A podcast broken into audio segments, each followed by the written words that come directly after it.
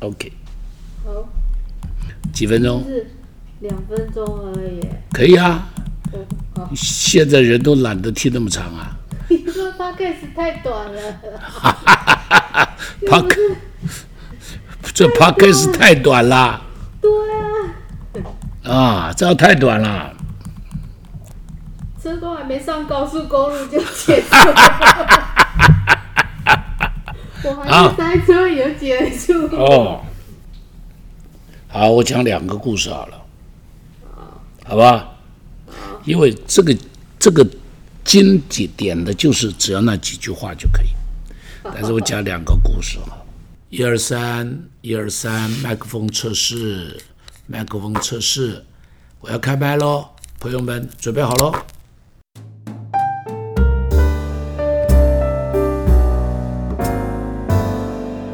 亲爱的朋友，大家好，跟你们讲一个故事。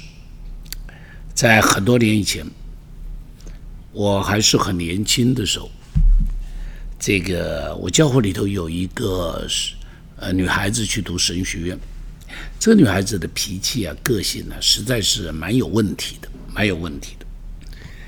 那么她跟很多人都发生过很多的冲突。有一天，她神学院的院长来我们教会。那么在跟我谈天的时候，就聊到了这一个这个女孩子，然后就说她在神学里头造成的问题。那我就跟这个院长讲，我说是啊，我说她在我们教会中间也是一个问题人物啊，怎么样怎么样怎么样。因为想是童工，我就没有保，就没有没有没有太多去想，就这么讲了。哪里想到？这个院长啊，回到神学院以后，有一天，学生跟院长两个吵架，不知道是为什么，反正他们两个起了争执，然后这个院长就忍不住的说：“你们教会的牧师都说你是一个问题人物，怎么样？怎么怎么怎么怎么？呱呀呱，把他说了一顿。”到了礼拜六，这个学生回到了教会里头来。脸色非常难看的走到我的办公室，然后就跟我说：“詹姆斯，我们的院长是不是来我们教会？”我说：“是啊。”他跟我说：“你告诉他说我是教会的问题人物。”你有没有说这个话？哎呀！一下子说的我是面红耳赤啊，一下子羞愧的不得了。我怎么在背后说人家的坏话呢？但是又不能说谎。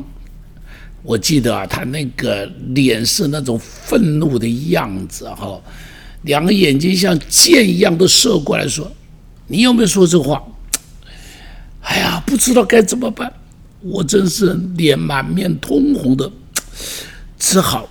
呃，只好很羞愧的承认说：“我真的说了这个话。”我说：“对不起，我真说了这话。”但是后边我真的是忍不住跟他说：“但是我说的是真话。”我说：“你真是一个问题的人物啊！人的舌头真的是很难约束的，犯的错不止这一个啊。”在家里头也会犯错啊！我记得有一天晚餐的时候，我的老婆很得意的做了几道新的菜色，放到餐桌上，然后很得意的问我：“老公，好吃不好吃？”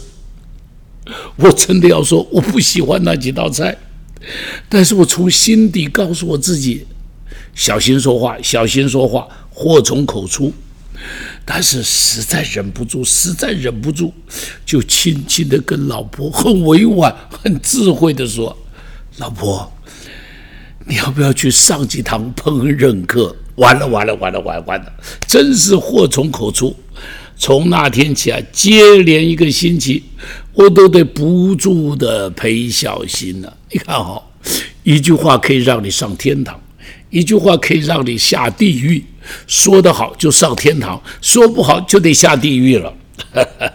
不必等到将来，就是现在。诗篇三九篇第一节就曾经说：“他说诗人在那里讲说，我要谨慎我的言行，免得我的舌头犯罪。恶人在我面前的时候，我要用嚼环勒住我的口。